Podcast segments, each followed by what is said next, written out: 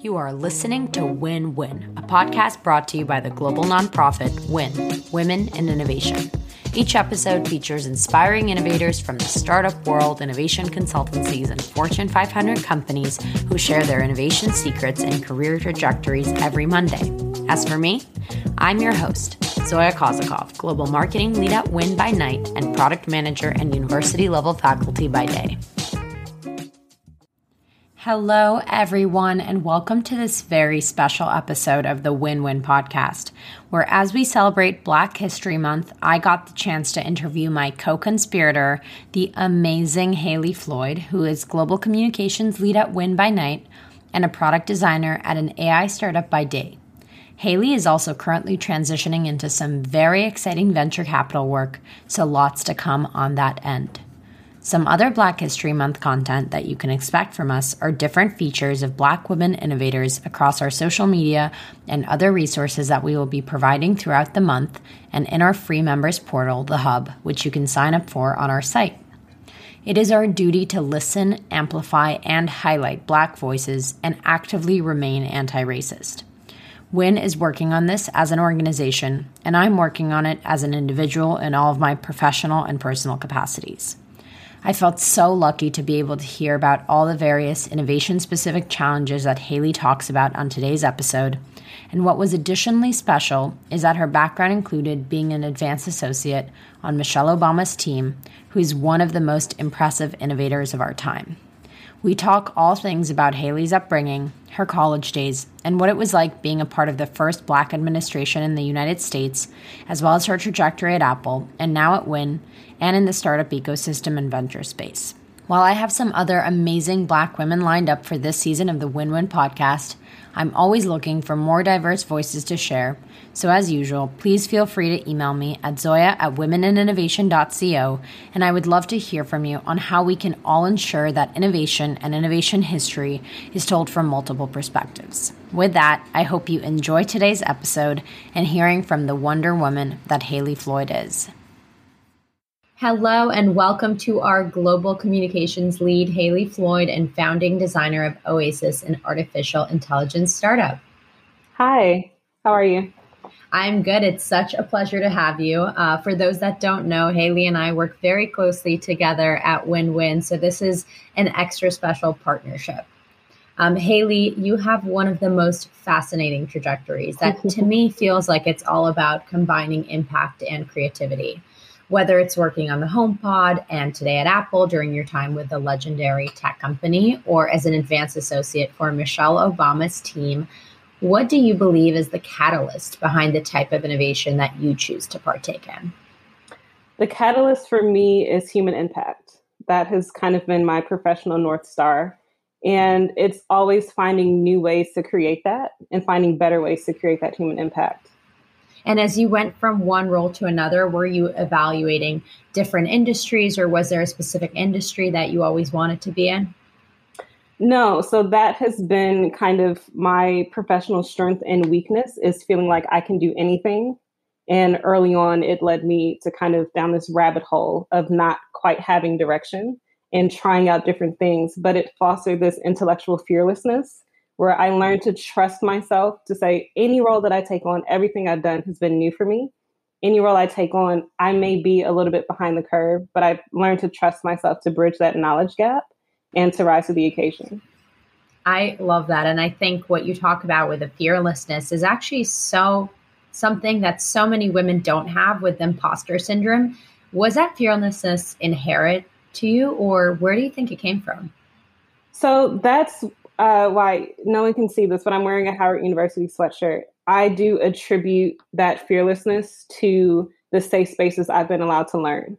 Um, growing up, my mother was an educator. So, and to be honest, school was never easy for me. It was something I was good at, but it was not without effort. And so I just kind of developed this work ethic early on where I understood that I could meet a challenge and it, it won't be easy, but if I put in the work, I can, you know, overcome that obstacle.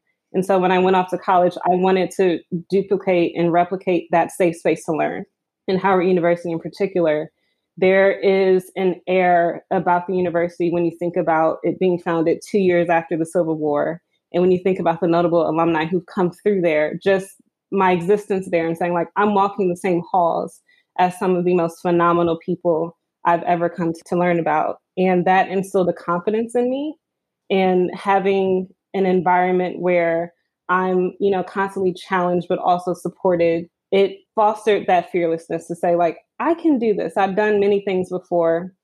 And if something is new for me, I just kind of look through black people in, in our trajectory in America. Like we have we're always doing something new. And a lot of times things more insurmountable than what I'm facing. And so my obstacles, my challenges seem a lot smaller in the grand scheme of things. And that kind of allows me to just center myself and say, you know, people have taken on far more, people have accomplished far more.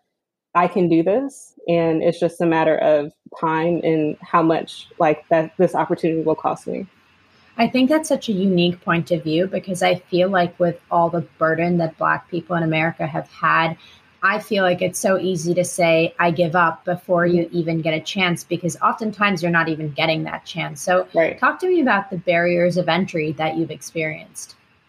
Yeah. So, for me, and this is, you know, I think about the Pioneer Report really freed me because I didn't realize that I had had sponsors because I didn't have mentors.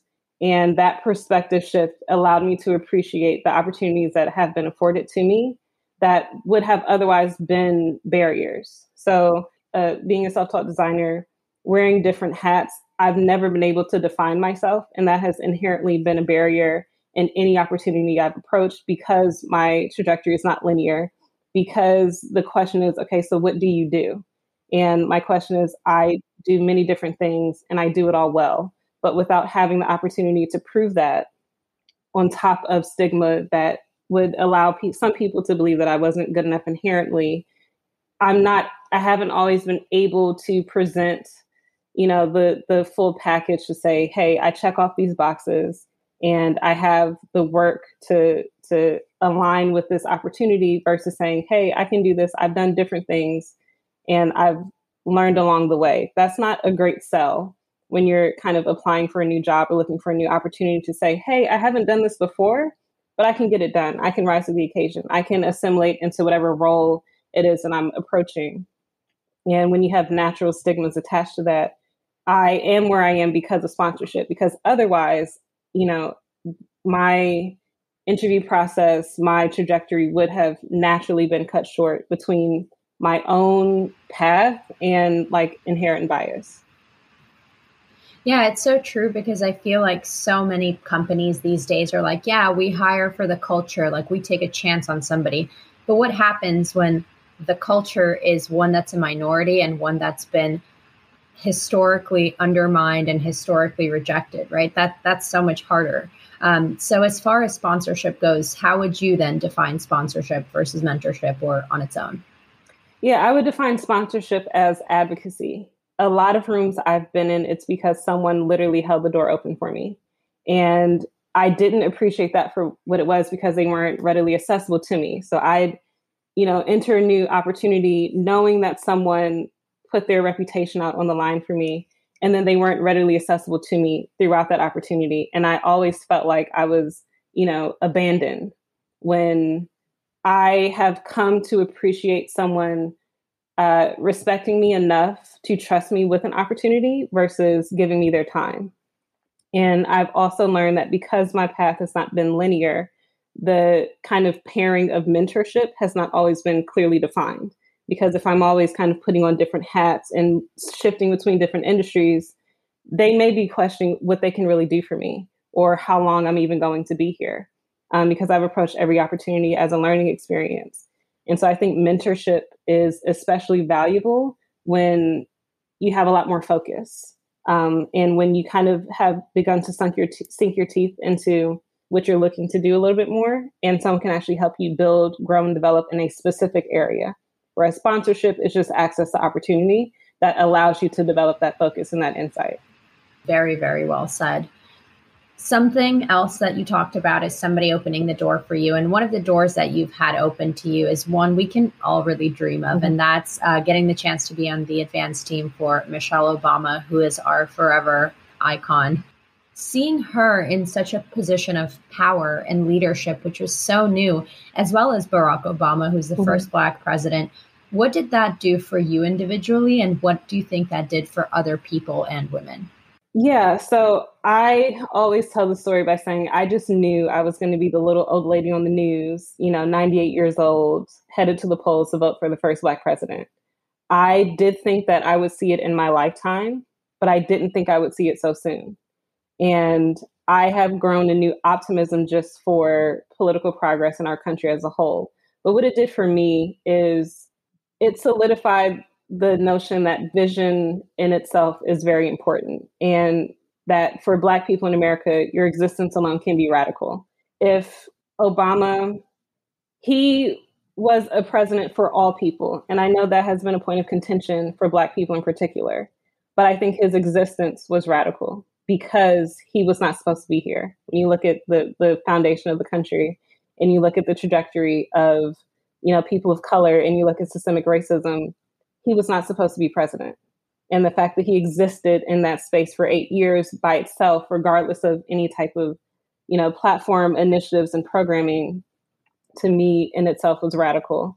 And for me, it it's twofold. It's the fact that he was elected, and it was how fast he got there and how fast he ascended to the highest office in the land.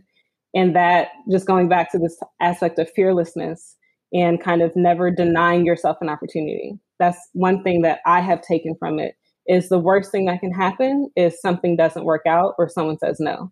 But nothing stopped him from saying, you know what, I'm going to run for president. I'm a junior senator. I haven't, you know, held an elected office for 20 plus years and built my political career in the traditional sense, but I'm going to do it anyway. And what's the worst that can happen? I can lose. And he was okay with that. And I've taken that to mean, okay, you never deny yourself an opportunity. If you want something, you go for it. And if it doesn't work out, it doesn't work out. You brush yourself off and you move on to the next thing. And so for the both of them, knowing that they applied to the schools that they wanted to go to, knowing that they applied for the jobs that they wanted, knowing that they just went for the opportunity and they took control over what they all they could, which is their own preparation. You know, they were astute students. They were well rounded individuals. They were they made sure to put their best foot forward.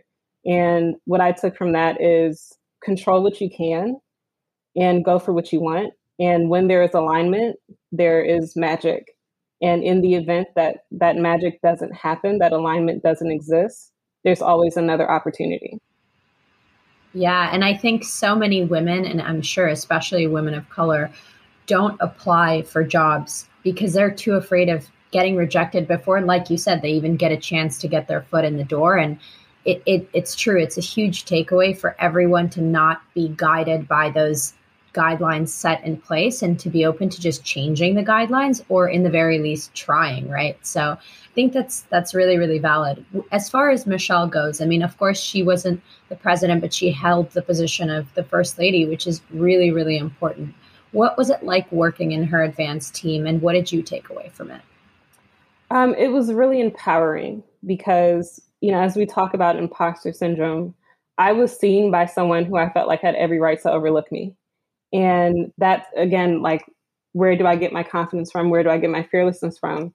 That kind of humility with paired with her position is a lesson that I will carry with me for the rest of my life because little gestures, and it's something I think about. I'm not Michelle Obama, but you know, as I work through like my mentor group and I, I do realize I have some semblance of influence, I understand and I've grown to understand and internalize the importance of humility in having influence and kind of seeing people authentically.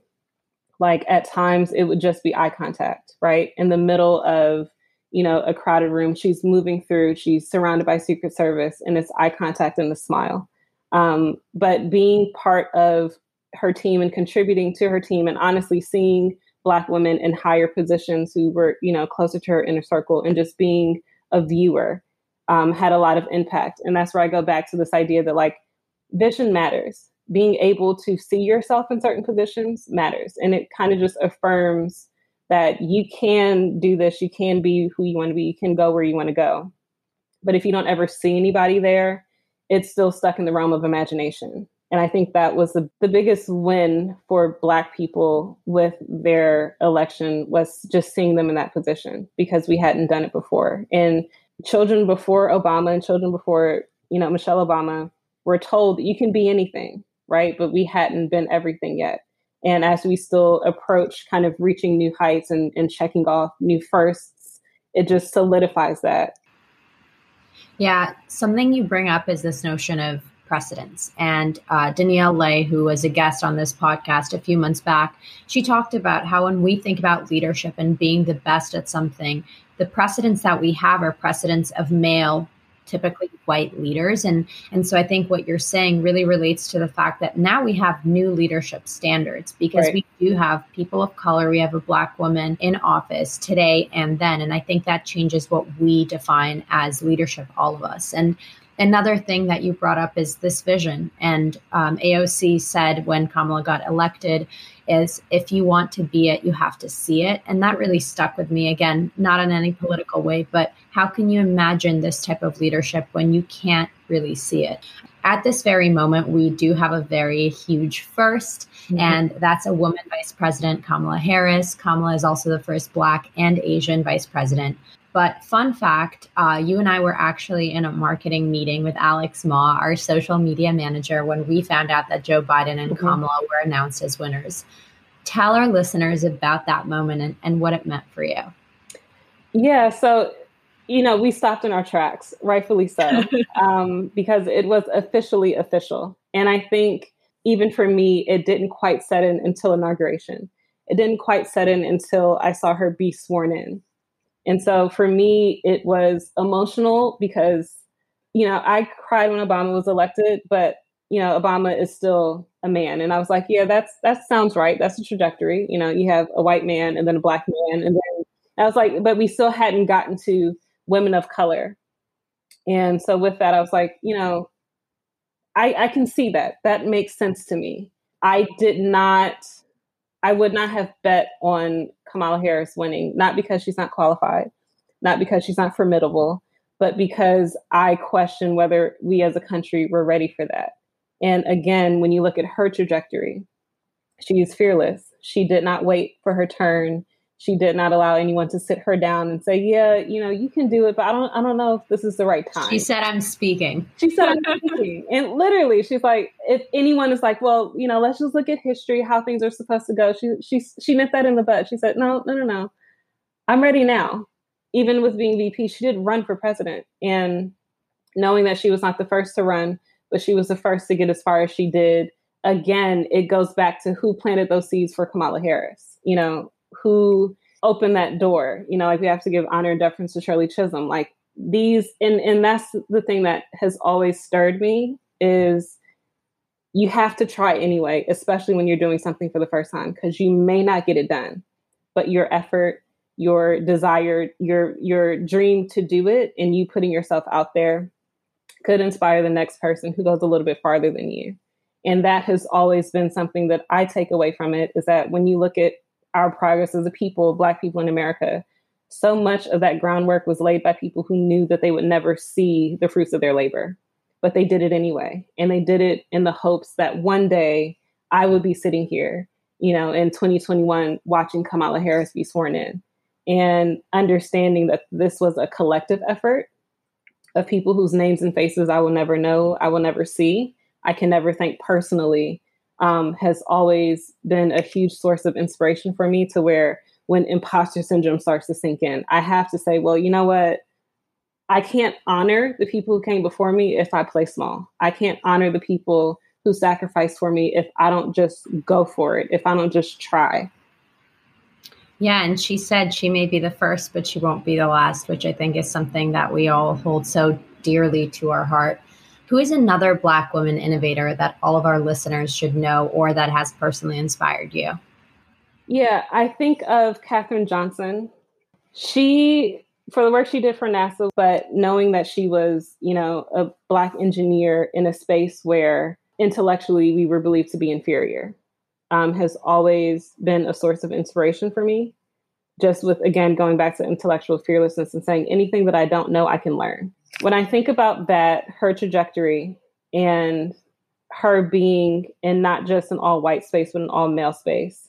There were times in which she probably wanted to quit. There were times in which it would have been easier for her to just step back and step away. And I do often take from that this idea that knowing how to do something and being good enough is not good enough. You have to have the fortitude to withstand any type of opposition that doesn't allow you to showcase that. And learning is something that came easy for her. She was, you know, a bright student. She was often accelerated throughout her academic journey. A lot of special people in history were ordinary people who just did incredible things. And the realization that you don't have to be special, you don't have to be extraordinary to make history has always been kind of a fire under me to say, like, it's okay to be imperfect, it's okay to have shortcomings, but it's not okay to not try. Yeah, because you can do it too. Right. Yeah. So switching gears a little bit into your role at WIN.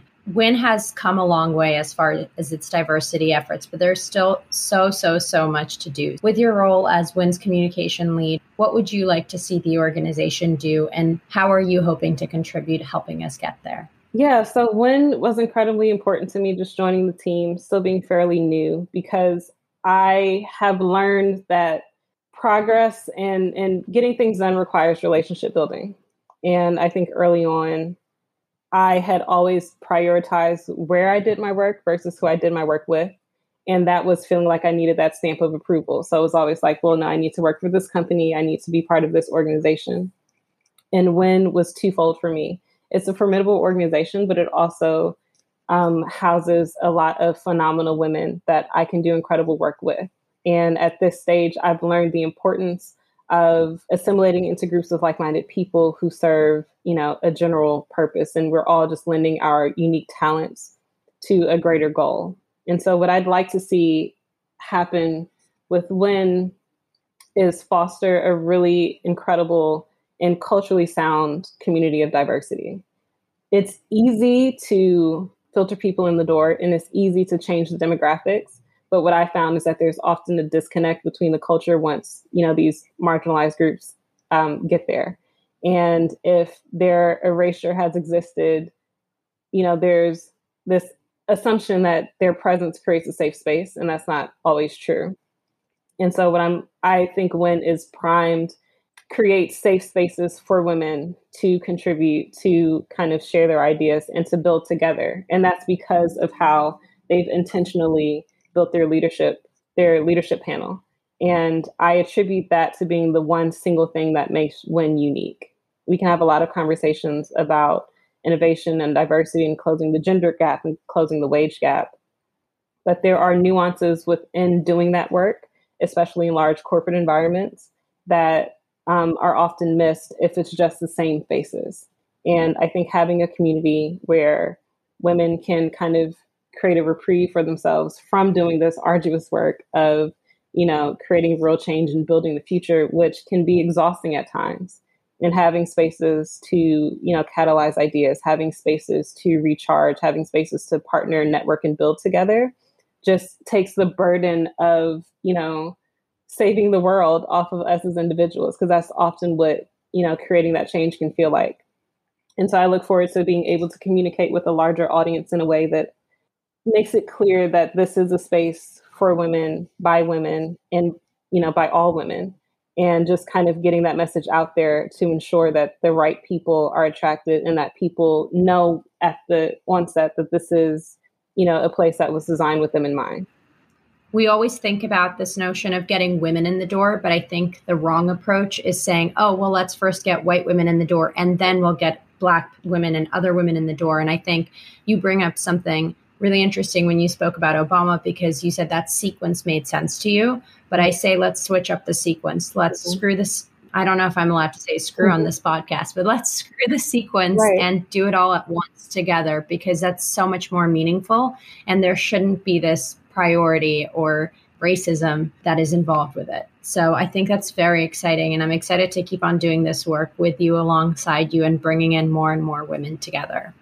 So before I close out this podcast, I ask all of our guests one innovation question. And that is where do you see yourself and your industry one month from now, one year from now and 10 years from now? Yes, I was um, ready for this question, but I decided not to overthink it. One month from now, honestly, and we've talked about this, my role within innovation will be changing, but the work that I'm doing now is going to continue.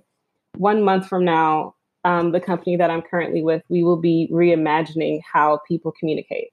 And that's not just in a post COVID world where communicating, you know, distantly and virtually is a thing. It's more so understanding that human communication is the essence of human existence, but there are better ways that allow people to communicate more effectively. And when we think about accessibility and the things that deter or hinder communication, um, utilizing AI to create a more level playing field for everyone to communicate and communicate effectively is something that is very top of mind, especially in countries that infrastructurally are underdeveloped and kind of leveraging technology not just to build an awesome social product, but is something that also has a practical use in areas of the world that are essentially cut off and isolated is of great importance. One year from now, as I transition into venture, is going to be investing in Black founders. And I think the importance of that in particular is I would love to see a trend in which um, there are more kind of special interest funds because I think anytime you make a blanket, blanket statement and you just talk about underrepresented founders or underestimated founders, you leave room for erasure. I think the specificity is needed as we move forward and as venture becomes a lot more popular and a lot more oversaturated. I think there's space for people to kind of build microfunds and special interest funds to say we are going to focus on this area in particular and I think that is how you can actually start to create measurable change versus trying to, again, save the world, right? And there's no criteria to that. And I'm of the belief that if everything matters, nothing matters. And it's a harsh realization to say that, like, yeah, there's a lot that needs to be fixed and a lot that needs to be changed. But again, if you spread yourself too thin, you'll make a menial change versus kind of throwing your weight behind something in particular that is of great importance. And that's what excites me about venture and I always go back to politics and working on campaigns, and people always ask people who are campaign staffers, like, oh, do you ever want to run for office? And it was always a vehement no, because I'd rather place a 100 people who want to do that work and have a specific calling and a specific passion for certain areas to put them in places of power and influence. I feel like I can do a lot more than me trying to solve, you know, a 100 problems. And so 10 years from now, um, and within the conversation of investing in Black founders, is closing the racial wealth gap. And I think because ownership and equity is the next frontier in terms of what progress looks like for Black people. And I do think, in terms of human impact, there is a unique opportunity to um, invest in companies that uh, address systemic issues because I think naturally if you belong to a marginalized community, you will have more of a sensitivity and a passion for that kind of work.